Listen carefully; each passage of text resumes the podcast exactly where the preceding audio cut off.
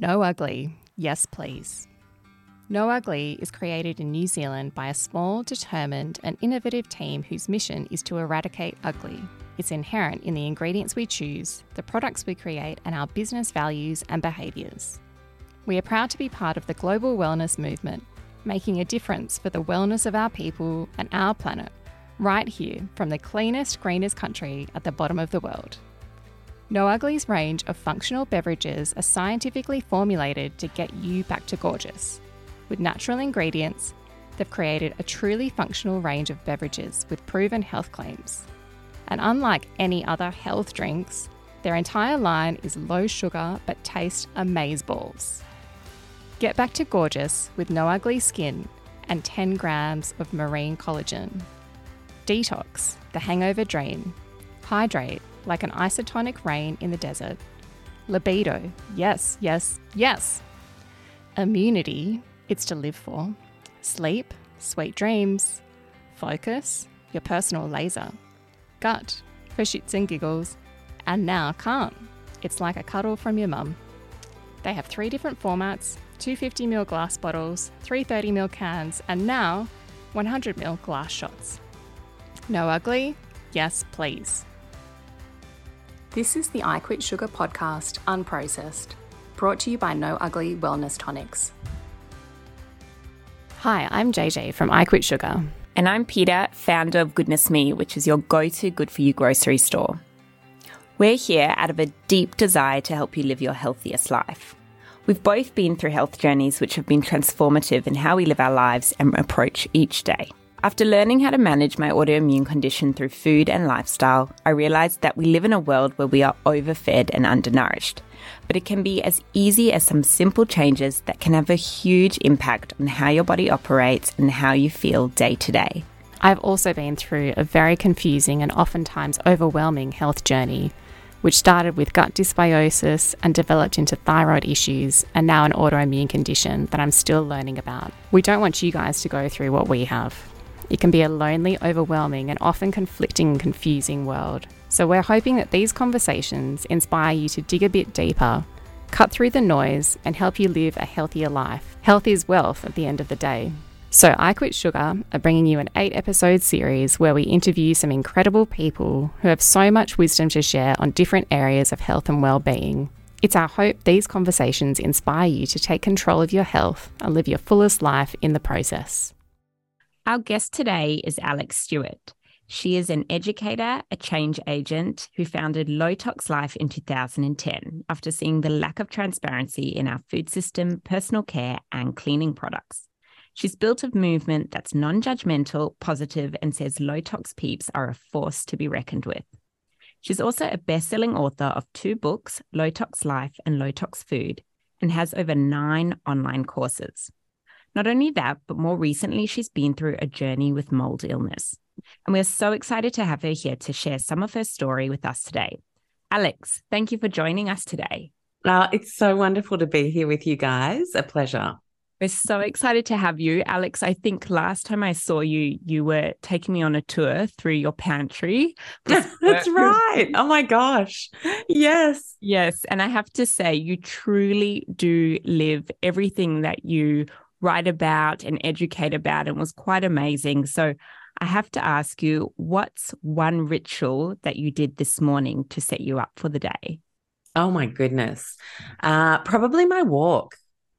If I don't get that walk in, I just feel like it gives you good juju, gets the energy going through the body. Uh, more for me than anything else, actually. You know, meditation, sure, yep, yeah.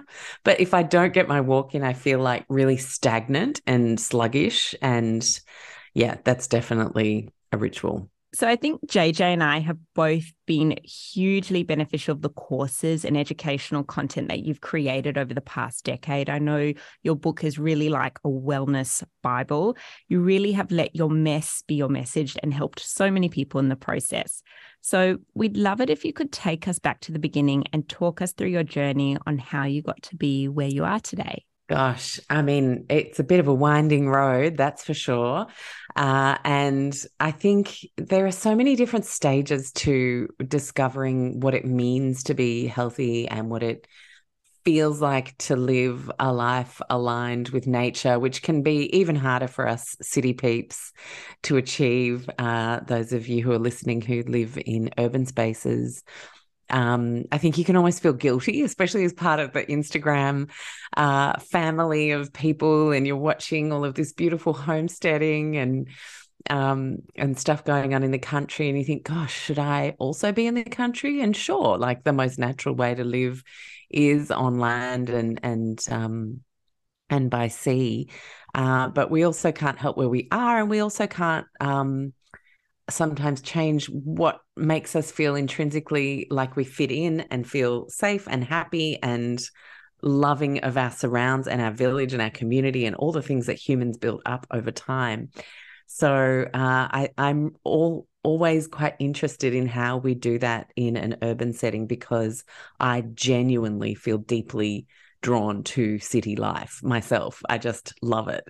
And so, can we be low tox uh, in the city? And and so I've had different waves of realization depending on where I've been at in my journey. So at the very start, it was a a very simple how do I stop getting tonsillitis a few times a year?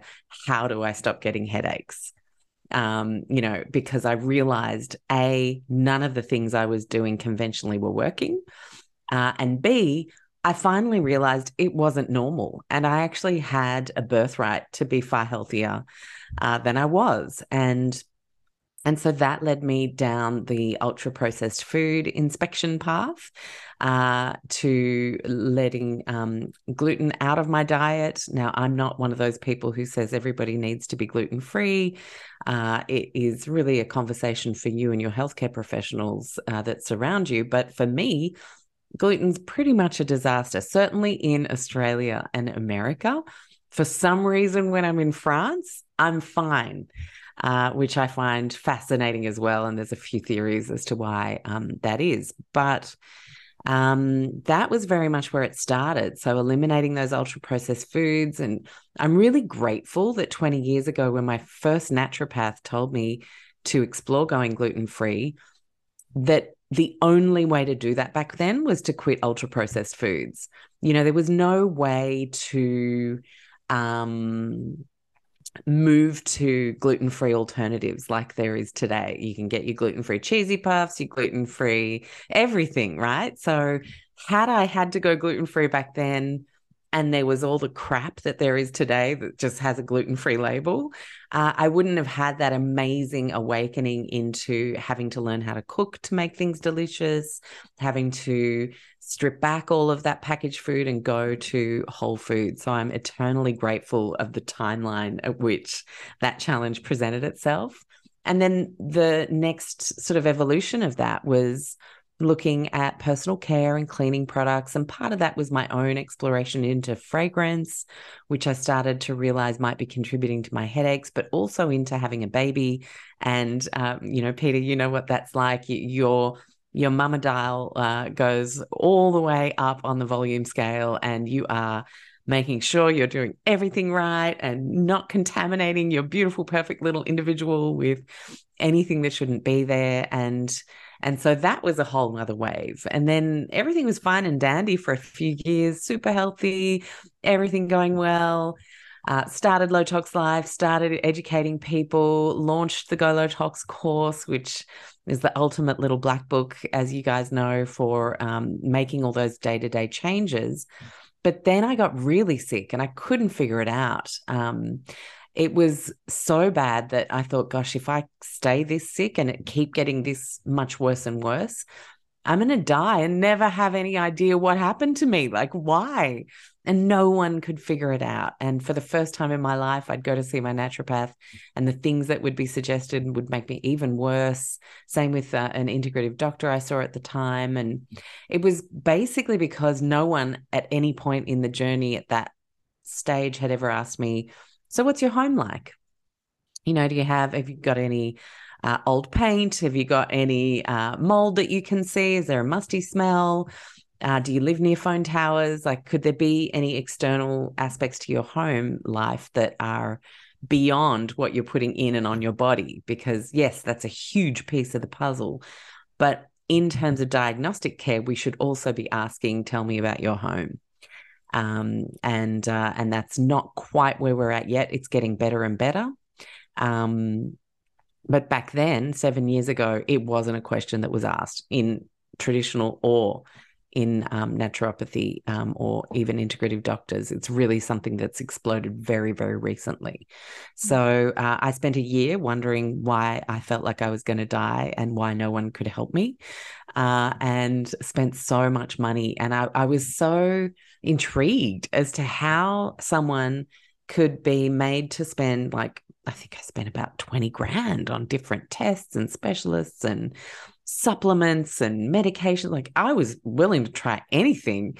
Um, and how could you have that and not know what was wrong with you? It's like I needed Dr. House and his team to jump out of the TV show and come and work on me for a week and figure out what was going on. But no such people existed in real life. So that was really tough. Uh, but finally, on some strange forum in the middle of the night, coming across a group of people who were talking about all these histamine issues, which I was having, and linking it to mold was the first time I sort of had a little, oh, yeah, well, we did have that leak when we first moved in here a few years ago. And and then the realization that you don't always see mold, it's sometimes growing in the walls. You don't get that um, you know, bust in with a current affair camera crew, black, moldy, furry walls type vibe.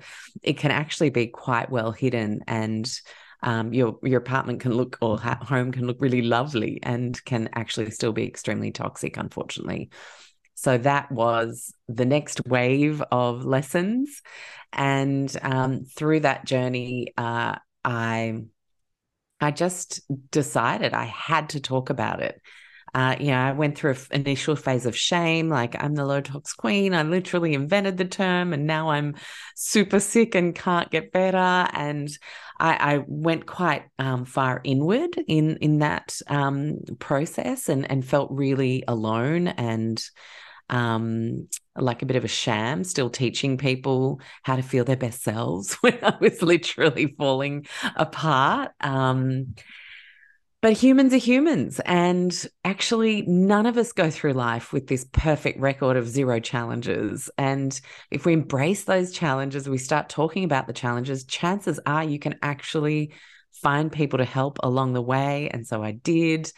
You know, I had to go on a book tour and uh, and I started being really honest and sharing just how bad things had been. And through that, people started connecting with me and saying, Oh my gosh, I think you've saved my life. I mm. had no idea what I was going through. And we finally figured out it was the rising damp or it was the roof leak that we didn't fix because we didn't think it was that big a deal. And then mold started growing all over the place. So, um, yeah, wow. It's been huge. And to see mold come into its own as a topic that's discussed in integrative medicine um, and even uh, with uh, GPs. Recently, I was um, visiting my GP for for something, and and he said, um, "What are you up to this weekend?" I said, "I'm giving a TED talk," and he's like, "Oh, wow, what's the subject?" I said, "I'm talking on mold."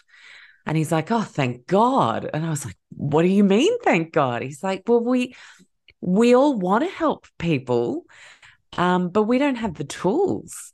And uh, I, for one, know that the tools are very expensive and inaccessible, and you get nothing back because it's not a diagnosable disease. Mm. So, when something is a syndrome, which when you are genetically um, and immunologically impacted by mold in the way that I am, and roughly 25% of people are, um, you get branded, I guess, with a syndrome, kind of like chronic fatigue syndrome. So this one's chronic inflammatory response syndrome, where basically it's a multi-system body disorder that, like, your whole body just goes completely haywire, from heart stuff to neurological stuff, depending on the type of mold you've been exposed to, and depending on any predispositions each individual has. So it's super tricky to diagnose from that point of view because different people are affected differently. It's not linear. Um, and and so syndromes don't have a diagnose, um, treat, and cure pathway in conventional medicine. Only diseases do. And so uh, when it's just a syndrome, everyone's just basically stabbing around in the dark. And from what I've found, integrative medicine is the only space that you can really get answers and start to heal. Uh, and things like building biology and remediation and all the things that you can do to your house. So all of this stuff is really expensive mm-hmm. and uh, and so it therefore becomes a privilege to be able to heal yourself from something like mold illness because the single parent in the housing commission um, living in really awful mold often um, they can't get any support. They can't get any money back. It's, it's, it's an absolute injustice. And so I really wanted to start talking about the fact that it's hilarious that we have to submit these claims with our insurers when there's been a flood and um, and sometimes your claim doesn't get seen for two weeks. Mold starts growing in two days. So uh, there are a whole bunch of issues around construction and accountability in building and construction, medical and insurance. Yeah, um, it's massive. It's so interesting. And as you said, such a untouched topic today. Mm. Definitely want to dive a bit deeper into that. I think something you mentioned how going through that health journey where you can't find an answer and feeling that frustration so many people can relate to, and then actually working out, okay, I have to do something and finding a practitioner to help you. Mm. started the journey. And that's that's the hard part. And I think yeah. Jay and I have both experienced that that integrative medicine really is what can help you. Mm-hmm. Um, but it's not so not so easy to find. So yeah. On that topic, I suppose um, the last few years we've found, particularly in the east coast of Australia, there's been so much rainfall. And as a result, there's been a lot of these areas having to deal with mold in some sort of capacity. Mm. So, given the whole mold illness that you've had affecting your health, we'd love you to talk us through some of the symptoms that you've mm-hmm. experienced and also how you came to realize that mold was really the straw that broke the camel's back for you. Yeah. Uh, so I think one of the earliest symptoms I remembered was getting to a point when I, my nervous system was super um, excited. Uh, and I don't mean in a good way, um, more like in a way where you can't relax. Uh, so excitatory um, uh, uh symptoms, like when I would just do something really simple, like sit down on the couch and read my boy a book. Um, just putting that effort into the reading, I would notice that I would need to take a whole bunch of like forced deep breaths afterwards to just kind of come down a few notches, just from reading a book to my baby. Mm-hmm. Uh, or that my husband would come around into the bedroom area from the kitchen area, and I would be going from the bedroom area to the kitchen area and just crossing each other. Like, so him just being in an unexpected pathway of mine made me jump and I would then get like heart palpitations. Mm. That's not a normal response when you're walking past a family member in your own home, right? Um, it's just like, my God, what is that? This is crazy. And then the weight started creeping on, weight that I just could not shift. And I was a very healthy person, going to the gym several times a week, lots of outside time, walking my bub in the stroller a lot, you know, a lot of movement, very good diet, and uh, and yet weight was um, piling on. Uh, so that resistant weight loss picture, you know, and and these sorts of things can be chalked up to, oh, you've just started a business recently, you've got a little bub, like, you know, that's you just got to chill, you just got to relax more. Here, let's do some passion flower, which is all very well meaning and lovely. Um, and could well be the cause for those sorts of symptoms in those early stages. But again, if someone had asked, How's your home? Um, in these early stages, we could maybe have avoided me going into a full cascade of inflammatory responses. So the next thing I noticed, I my eye started tearing, like it would just not stop. And what was interesting was when I went to Mauritius for my cousin's wedding, it stopped. And I was like, oh, thank God, whatever that was, that was so annoying. Because, uh, you know, I'm a public speaker, you just like having to kind of subtly wipe your eye five billion times during a talk was not ideal. And then um, I came home and it started again a couple of days later. I was like, oh gosh, I've got to get this sorted out. So then you go to the ophthalmologist, and then she did this test where you inject saline into the tear ducts. That's a really fun test. Feels very awkward. Um, but uh, the saline down the right side would just kind of spit all back up, whereas the other one would go down as it should. So she then said, Oh my gosh, you've got a blocked tear duct. That's not something I can deal with. Off you go to the oculoplastic surgeon. And so then went to um, this guy and he does all his tests. And I said, you know, something really strange is that I went to Mauritius, it stopped there, came back, and it started again. Like, why was my tear eye not tearing there? And then it came back. And he he just kind of said maybe it's just the salt water swims and and um, it was flushing better. I was like, okay, but you know, when you're at the surgeon level, you kind of just start trusting what they say. um, and and my um, my ability to problem solve, and I've got a really good one, had reached a dead end anyway on that, so I, I couldn't figure anything out. Um, so I got surgery where they unblocked the tear duct and put a stent in, and uh, and then had the stent removed six weeks later, and it held. Um, and then after that surgery, so I think one of the straws that broke the camel's back was also the um, having a general, like general anesthetics are pretty intense whack of chemicals. And if you're already a very burdened system, which as we later found out I was from mold, any kind of big hit of anything can tip you over the edge. So I started getting heart palpitations. Then I started getting ectopic beats, like my heart would just start skipping and then thumping and then stopping and then starting and and things like my husband just rolling over in bed would wake me up into a full-blown panic attack and then my heart would be like racing tachycardic for 4 hours before it would calm down and then it'd be like 7 a.m. and I'd have to get up anyway to take Seb to school. And then my muscles just all started hurting and I started to feel really weak. So, you know, that way when you you've had an infection and your mitochondria is a bit low your, your, little batteries that power your cells. And even just walking up the stairs your all your limbs just feel like lead for a few days until you're over the infection you feel good again. It was that but all the time. And um and all of a sudden I didn't recover from exercise. So if I played tennis or went for a walk, my heart rate would stay high for 12 hours before um, starting to come down. I had to be very still to not aggravate my heart. And I had a ton of tests, every test you could imagine at a cardiologist's. And um, the guy actually said to me, um, and and women often get gaslit in medical um, systems. I have to say, I've definitely experienced myself. My mum has. Um, he said to me, "It's look, it's pretty normal for women over forty. I had just turned forty, by the way, to um, start having a few irregularities with their heart and."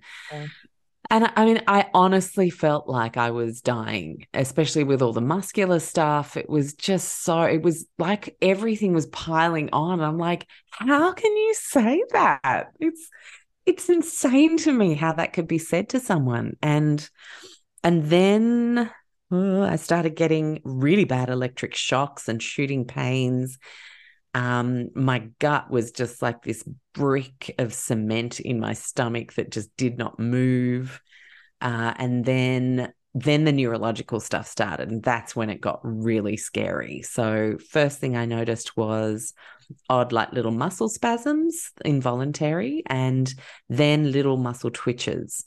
Um, now you don't want to be googling any of this stuff because um, all you find is like that you're going to die that you have a terminal disease and you will die. And uh, my heart goes out to the people who actually do have these terminal diseases and will uh, eventually die because I, I, can't imagine what that would feel like. Um, for some reason, I had this little glimmer of hope the whole way because it was, it just felt so much like a, a cascade of things.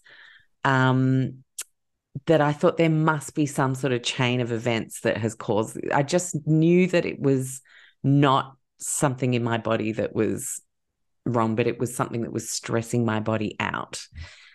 That much I could kind of, it was literally just, I could feel it in my bones. I can't explain why I trusted that, but I did. And so the beauty of um, being this unwell and being raised into this level of panic and being awake for that many hours every night because you literally, I just couldn't sleep because my heartbeat was so intense, um, was research. I would just trawl the internet for hours trying to see if there was something I could find. And I found a couple of really interesting chronic disease specialists, like investigative specialists over in the US. I had started to piece together histamine uh, because I started to notice I got palpitations really badly after eating. Um, and I was eating things like bone broth based soups and uh, lots of fermented foods. And of course, this is all packed with histamines, uh, especially if you don't know how to um, lower histamines in those foods. Um, and so things that I had traditionally thought and felt very healthy um, eating, and uh, and all of a sudden they felt like poison to me, and and so the histamine piece was interesting because I started to eat very low histamine food. Like I'd get the butcher to split the mince open, the, you know, the little pile of mince at a butcher, so that, that he would grab like fistfuls of it and put them in little freezer bags, individual sizes. I'd put those straight in the freezer and I would defrost that and just have it with some rocket salad um, a tiny bit of vinaigrette, and it would be lemon, not um, vinegar, because uh, I couldn't eat that anymore.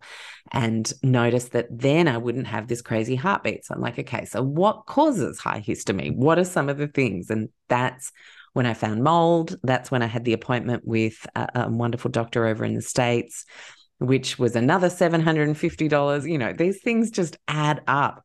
Thank God I had my own business and ability to to delegate and work um, without being on um, myself the whole time because uh, if you were a nine to fiver, this is this is not an illness you want to get because the money runs out, the job ends because you literally can't work, and then that's it.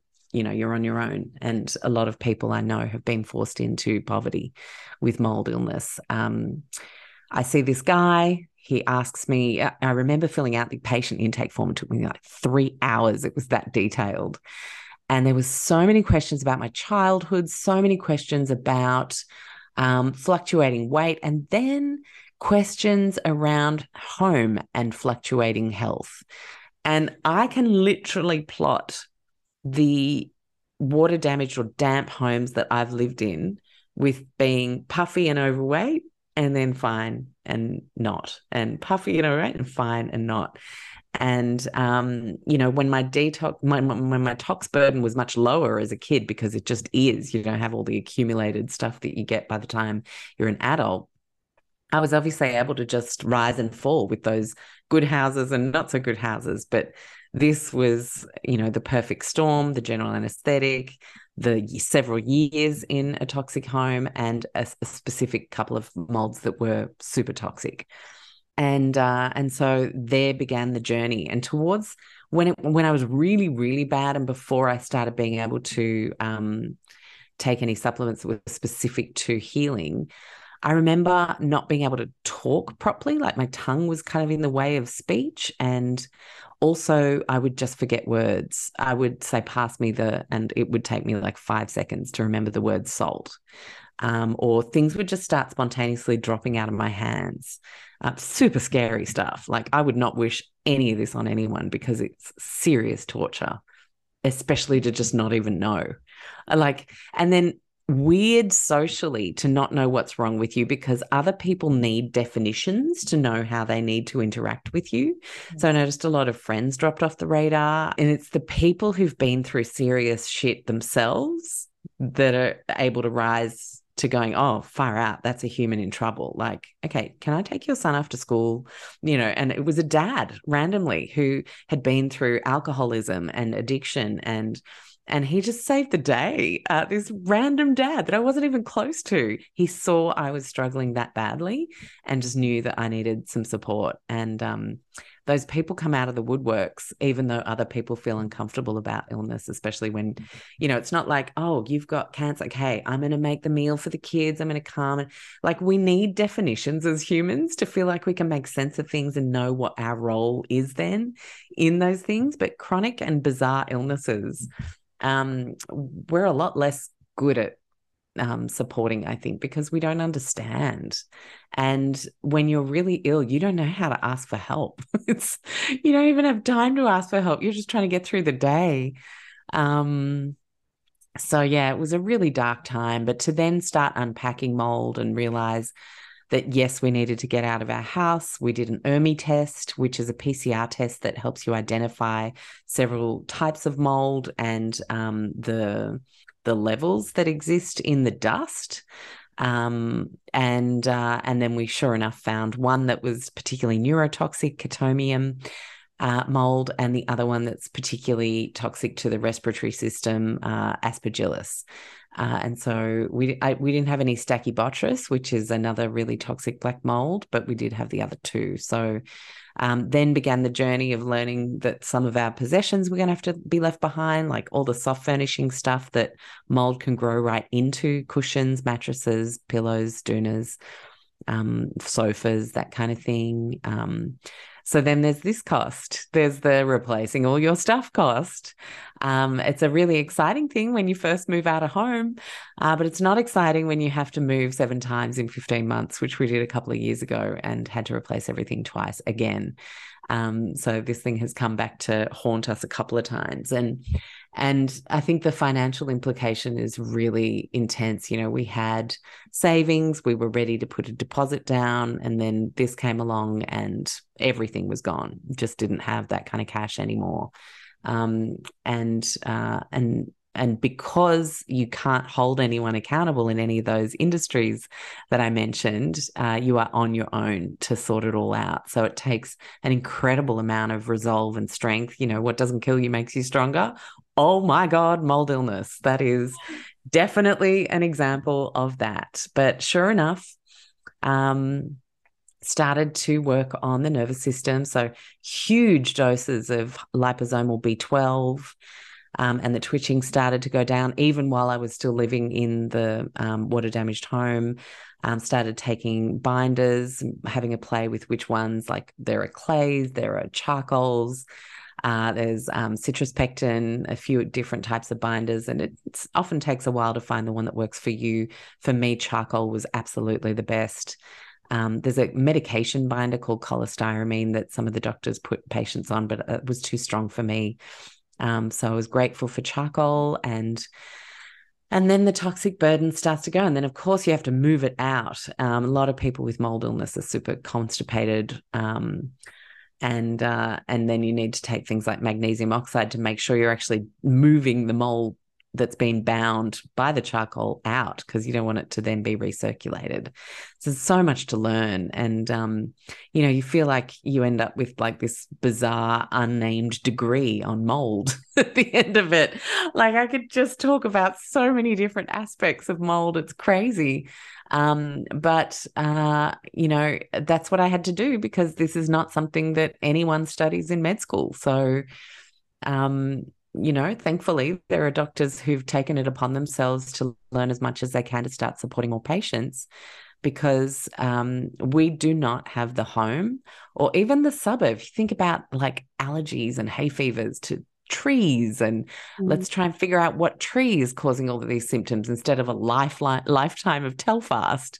Um, so many things that are environmental that we just don't have in our diagnostic procedures um, that are taught. So yeah, mm. absolutely. And I mean, I think with any illness, it's so important. You need that support there. And as you said, mm. you know, it's not just in your mind and the other other partner to to understand it. But that sounds really scary and awful. And mm. the fact that you almost have to be like a detective to figure out what's going on. And I while you're super unwell. yeah. Well, yes. Yeah. And feeling like you you have to advocate for yourself when you're with doctors mm. or practitioners. I know I found that really difficult myself, mm. but it's something you have to do if you don't feel that it's right because you know your own body better yeah. than When your boss forces you to work overtime and work weekends and work too many all nighters, you start to feel like chucking your job in, right? Well, that's exactly how your liver feels. And if you want your liver to keep working for you, you'd best treat it to some liver loving no ugly detox. No Ugly Detox contains 2,000 milligrams of prickly pear cactus per serve, which is nectar of the gods to any liver trapped in an abusive relationship. It also has 125 milligrams of choline to help maintain normal liver function, vitamin E to help reduce oxidative stress, lemon balm, which looks like mint but works like magic, plus a whole raft of minerals and vitamins and polyphenols to help make your liver feel special. No Ugly Detox, making ugly gorgeous since 2020. If listeners out there think that they might have mold in their home or they want to they want to see if they do other than the the test the pcr test you recommended what else can they do to look for it or test for it? There's a bunch of things you can do because uh, there are some really obvious things. Like a smell is obviously the most um, indicative of whether you have a mold problem. If you open a cupboard under the sink, you think, oh, is it musty? Like, we've got to stop thinking that those musty smells or uh, the black mold that you see in the bathroom is just annoying. We have to see it and believe it is a health hazard and act accordingly. Like, how many times does someone think, oh, there's a leak in the, yeah, I'll deal with it after Christmas. I don't really want to spend the money right now. Mold starts growing after 48 hours of a leak. And if there's one takeaway for anyone who owns their home or for anyone who um, rents and has maybe a um, landlord who doesn't want to do anything about it straight away, but you've got a few hundred bucks, like just get the tradie in and get the leak fixed. It's worth it. Um, you know, it's much cheaper than moving house and having a whole bunch of mold problems and having to change all your furniture. So I say to everybody, whether you own or don't, um, to really prioritize as soon as you see a leak. A leak in a roof, if you're on a top floor, if you're in a house, can look like a tea stain kind of thing that appears on your ceiling. Um, and that's usually just a cracked tile. You know, the amount of times my husband's just jumped into the roof and sealed it up with silicone. Um, it's not something I feel qualified to do, but he's one of those handy dudes who loves doing all that kind of stuff. And um, and so, you know, just nip things in the bud when you think there's a little leaky problem, and it will cost you way less your health, your rental costs and moving, uh, or your homeowner costs and investment properties if you get a report through your agent. Um, and uh, and then other things, bubbling paint a massive red flag if you start to see a lot of peeling paint, bubbling paint. Especially, you'll see it like on the other side of a wall that has a kitchen or a bathroom.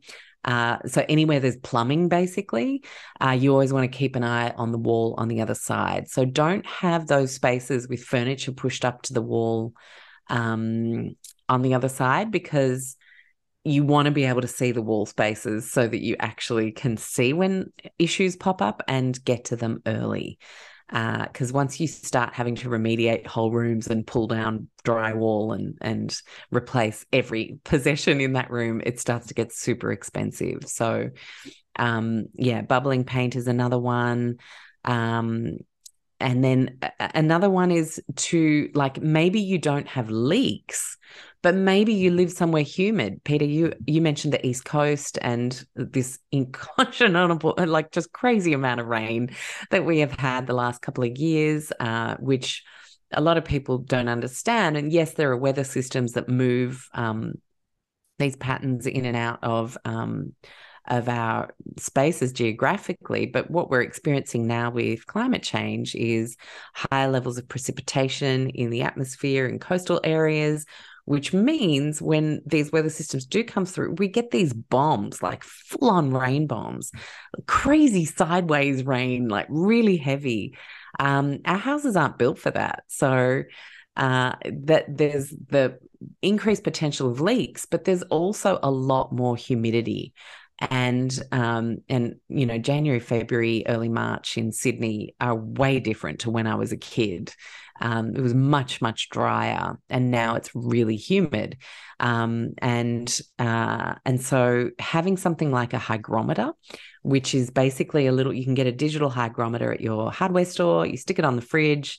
and it monitors your indoor air humidity. A lot of people think, oh, I'm going to open up all my windows because it's humid in here. And that's one of the worst things you can do if you have a lot of rain because it's 95% humidity out there because it's raining. So that humidity is also going to come inside and increase. And people, you'll get that sensation like everything's just a bit damp when you sit down on the couch. It doesn't feel crisp. The carpet under your feet will feel just a bit damp as well. And so will your sheets when you get into bed. So, what do we do? About that indoor air humidity. It's not a leak. That's the good news. You've checked all of those um, red flags, but it's just humidity. So, getting a dehumidifier or three, depending on the size of your home or the um, the expanse of your spaces. Like a lot of new places are built with um, kitchen, living, dining, all as big open spaces. And if you've got that, you might need two units in that space to bring the humidity below 60%. Below 60%, mold will have a very hard time trying to grow. Uh, and that's what you need to actually suck up all the moisture. And I can't tell you the amount of people who get dehumidifiers and go, oh my gosh, this is a game changer. Everything, like, I can't believe it's filling up twice a day. Um, and and so it, about 50% of us have mold problems that have nothing to do with water leaks. So that's the good news is that they are entirely preventable with dehumidification. Some um, uh, split system and aircon systems have dehumidifying functions. Uh, you want to make sure where those are draining to and that you're cleaning them every six months, getting them properly serviced. But if you don't have one of those, then you need the dehumidifier unit. It is honestly game changing to, to get dehumidifiers. Uh, a lot of people write to me and say, How do I get the mold out of my bathroom? I say, Okay, this is what you're going to do. You're going to hire a tradie, you're going to strip all the grout, strip all the silicone, and replace it. Make sure it's brand new, perfect, really well sealed. Then you're going to get a little compact dehumidifying unit, a 16 liter unit, for example uh, and stick it in your bathroom. It's going to live there. Every time the families have their showers, afterwards, you're going to run that dehumidifier for two, three hours tops. It's going to make the bathroom bone dry, and you are never going to have mold grow in there again. How's that? no more exit this, crap that. You know, all those things don't work anyway. They're full of water. Water is a food source for mold. Um, the compounds like chlorine can actually aggravate fungi and make them stronger, kind of like antibiotics can do to um, bacteria over time. And so you actually just want a preventative strategy for your indoor spaces. That's the most important thing you can do. Um, a lot of people don't realize that waterproofing in bathrooms, things like silicone, things like around the sink in a kitchen, they need replacing every few years, or if you notice a gap. Um, you don't, you, as soon as you see a chipped tile, like that needs to be dealt with that week, not, oh, you know, w- when I've got a bit more money, I actually want to buy a handbag this week. No, forget the handbag, fix the tile, um, because mold illness is not something you want. And, uh, and and trust me when I say it's way more expensive than a chip tile. If I can if I can just imprint that, let's prevent uh, idea on people's minds so that I stop getting DMs about clove oil and vinegar and all the things. I mean, it's just like none of it works. None of it works. You have to remove mold and then prevent it from coming back. That's what works. That was going to be my next question. So we know that bleach doesn't work. And Mm-mm. then a lot of people are preaching the vinegar, clove oil. You can't buy clove oil anywhere because everyone's dealing with mold. Yeah clean it off. So that even that. So what if you are in a humid environment or mm. you, know, you have experienced some rain bombs and you're, you're noticing some, I don't know, some growth on your wall, for example, you know you don't have a leak. Do yeah. you clean it off or? Yeah, look, definitely. Like one of my favorite things is concrobium, which you get from the hardware store. It's a water encapsulator that you spray it on, leave it for 20 minutes, and then wipe everything off. Please wear a mask, N95 at the absolute minimum when you're cleaning mold. Um, I was even just dusting uh, recently. We did a really deep clean, a bit of a spring clean I stupidly didn't wear a mask, and that set me off with mold symptoms. It's probably just a little tiny bit here and there. I've totally settled down now, but um, we just don't think of these things as hazardous, but they they are. They're not natural for us to be breathing in and um, putting in our lung spaces, which then go into our bloodstream and all the rest. So, wear your N95 mask, get your concrobium. You could also do a vinegar 80 to 20 um, ratio um, to wipe it, uh, surface mold away. But again, I would say tiles would be better than a porous drywall because drywall is very, very porous. And so vinegar is very high in water. Right. Um, so it's just not the best solution. Concrobium at a minimum, but please get a dehumidifier, to dry those walls out, even if you've used vinegar or concrobium, because they'll be wet. Um, so you really do need to to um, to use something like that um, with your clothes. Uh, my favorite thing is to get anything that is obviously not um, dry clean kind of, kind of clothes. You could dry clean a couple of times, and that usually tends to demold pretty well because unfortunately with dry cleaning there's some pretty toxic chemicals, but they they happen to work. Um, but I have found for anything that you can chuck in the wash, you have to do a three wash um, system. So if you like open your um, cupboards and you're like, ah, it's a bit musty, it's actually often the clothes um, that have just gathered too much moisture over too long. So, first wash you're going to do, all hot washes, is going to be a 90 degree wash with a cup of ammonia in it. So, definitely have to wear a mask for that. Ammonia is very toxic. It's not low tox at all, but being mold free is low tox. And sometimes we need to make these choices to get to the end goal. So, cup of ammonia in your wash, wearing a mask. Um, and then the second wash, you do a cup of borax. Um, you can bring it down to 60 degree now, and then you can just do a regular wash with your low tox wash to just make sure all of that's out. I have never had a problem rehabbing my clothes doing it since I started doing that three step, three wash um, program. Same with sheets um, and cushion covers. I've been able to demold everything in that space. So that's good news uh, because a lot of people think, oh, I've got to throw out anything that's a material. Um, but usually you can save clothes and tea towels and cushion covers if you do it that way. What about shoes? Yeah, shoes are a tough one. Leather is very porous, it gets right in there. Uh, I'm afraid that I have had to throw out many shoes and bags. Um, uh, and I have become such a minimalist. when when it comes to shoes and bags. I've literally, I think I've got about, I got two pairs of trainers, one sandals, one slip-on closed toe, and one high heel. That's it. I've just that's the shoes, um, because once you've had to throw things out, I think it just honestly makes you just strip things back. I've got one day bag, one night bag. That's it. No cute little matchy matchies for different outfits. Those days are gone. You can try wiping your leather bag with some concrobium and then putting it out in the sun. Um, but uh, my husband had a pair of black um, shoes. Uh, and a, yeah, actually, his two business shoes weren't salvageable. We tried everything and they just kept reeking of mold because if you've got proper leather shoes they've got that suede underneath and and it's impossible to get mold out of there so shoes are often going to have to go you mentioned the musty smell and that made mm. of like library books or maybe books that you've accumulated over time. Yeah. bookshelf is one of the mustiest places.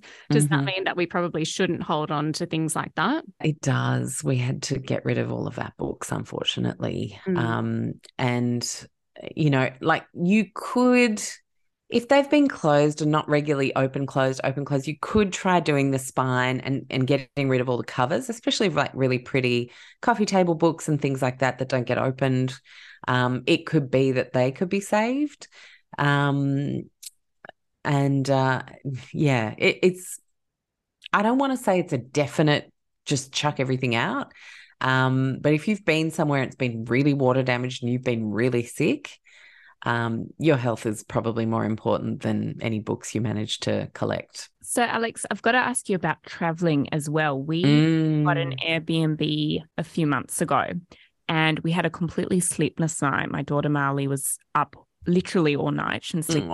And the next morning, I woke up, opened the wardrobe, and there was this huge growth of mold oh dear. in there. It was it was enormous. Can something like that affect you within one day? And what would you do if you're if you're traveling and something like that happens? It depends on who you are and it depends on your toxic burden. It depends on your genetics. my immune system uh, does not recognize mold as a toxin. So it just comes and makes a bed and lies in it in my body and just starts to grow.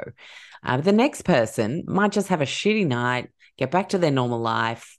Body starts doing its work detoxing. Like, were you fine a couple of days after? A couple of days after, but for the first two days, I didn't feel I didn't feel great. Yeah. So your body was dealing with it, right? My body wouldn't deal with it. It would start sending off all the alarm bells and I would need to take like a week or two of charcoal to get out of that situation because um, genetically and immunologically it, it's just my body doesn't have the language to start dealing with it on its own. I have to help it along and move it out um, uh, mechanically, if you like. So it depends on the person. But for traveling, I tend to find hotels safer personally. Um, Airbnbs are often locked up for months and weeks, especially after COVID. Um, uh, and there can be some real issues there. Um, there can be um, some really cute pictures, but then you find out it's a basement apartment when you get there and is an absolute disaster zone, or they haven't serviced their aircon in three years. You know, we live in a society where everyone's just trying to make as much money as they can and screw the rest unfortunately. That's just the reality of what's out there. And you have to know that to know what you need to do to mitigate it. So I have particular hotels that I feel safe in. Some of the worst have been regional motels and on my book tours. I've ended up sleeping in my rental car a couple of times mm. um, when it's been really bad because people just don't realize that mold is that bad. Um, and if they can just get that next booking or that other, you know, before they start to see a lot of complaints on the internet, then they're going to try for it. But I would absolutely say do not be ashamed of complaining. Do not be ashamed of leaving a bad review for a hotel, motel, Airbnb. The only way we're going to get progress and a higher standard is if people start saying, this isn't right. Um, other tip for traveling is I always say in my booking, please do not use any fragranced sprays um, the day that you prepare my room, no deodorizers, um, and just say you're allergic to fragrances. And that way, you know, it's an allergy. So people take it seriously. And don't be ashamed to say if that hotel room just doesn't feel right, saying, I, I need a refund because this isn't this I don't feel well there. And then if you're you're somewhere that you just feel like it isn't right but you can't do anything about it, just try and be outside as much as possible.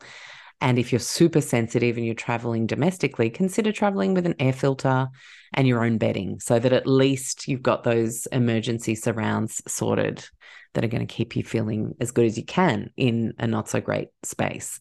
So if um some of our listeners out there listening to all of this and think, okay, I think I might be impacted by mold or mold illness.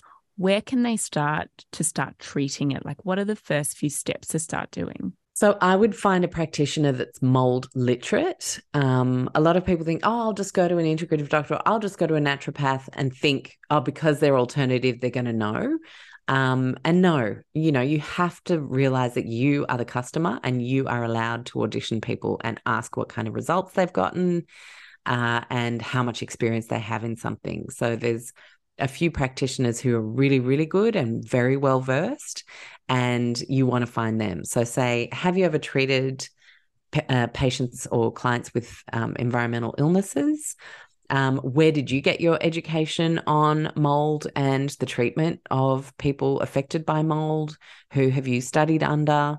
Um, so that you can research that. Um, and in what kind of time frame have you seen your clients get well? Um, and uh, what have been some of the main ways that you've supported them We'll let you know straight away if someone's really confident in that space or if they start being defensive or don't really have straight answers then you you go on and you find someone else. But there are some amazing doctors at the forefront of supporting people with this. It's getting better and better. Um, some naturopaths who are just incredible, some homeopaths as well. Uh, acupuncturists uh, who support from that nervous system and chi perspective super important for recovery and for metabolism recovery because that gets shot to pieces with mold illness whether you're one of the people who lose a ton of weight to become unhealthily underweight or go the other side um, and become overweight um, it's metabolic repair is a huge part of the process. So really finding those practitioners who understand all the pieces and to also know there might be more than one practitioner you'll need to see that'll get you there um, is uh, is really important. But I just want to also say uh, that it sucks that that's all going to be on your dime, and not everyone's going to be able to do everything. Uh, and thank gosh, there are free groups like the Toxic Mold Support Group in Australia, which has over 10,000 members now, where you can actually ask questions and see what's worked for other people and and feel supported if you're on a really tight budget and you can and you have to self heal there are there are some amazing resources for that too now. Thank you. That's really helpful because often the hardest part's just knowing where yeah. so those mm. are those are some great resources there um, and JJ, I feel like we've really just scratched the surface over here. Probably for a whole week about this. yeah, I know. It's one of those three day seminar type type subjects. Yeah. And I mean, you actually know so much about the wellness space as well. So what we also wanted to ask you is if there was one thing people could implement today, perhaps mm. apart from mold to better their health, what do you think this should be? It's got to be synthetic fragrance, ditching it air fresheners, scented reeds, scented candles, crazy smelly shampoos, uh, all that kind of stuff to just start chipping away at all of those synthetic fragrance exposures.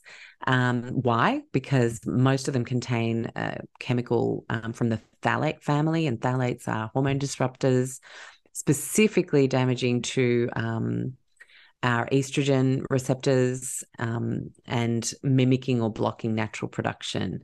Uh, a disaster for men, and one of the significant reasons why sperm health is declining, but also a disaster for women and estrogen related cancers and uh, augmenting that risk. So, one of the most powerful things we can do is to start recognizing how much synthetic, synthetic fragrance is in our lives, ditching those fabric softeners, and all of that kind of stuff and uh, and and starting to just reduce that daily body burden um, put on us by synthetic fragrance. That's my number one. Yeah amazing. Couldn't agree more. I've definitely been down that path through your course years ago and mm. i remember that was step one just remove the the synthetic fragrances and see how you react when you do come in contact with them again. And it's it's amazing how sensitive you become.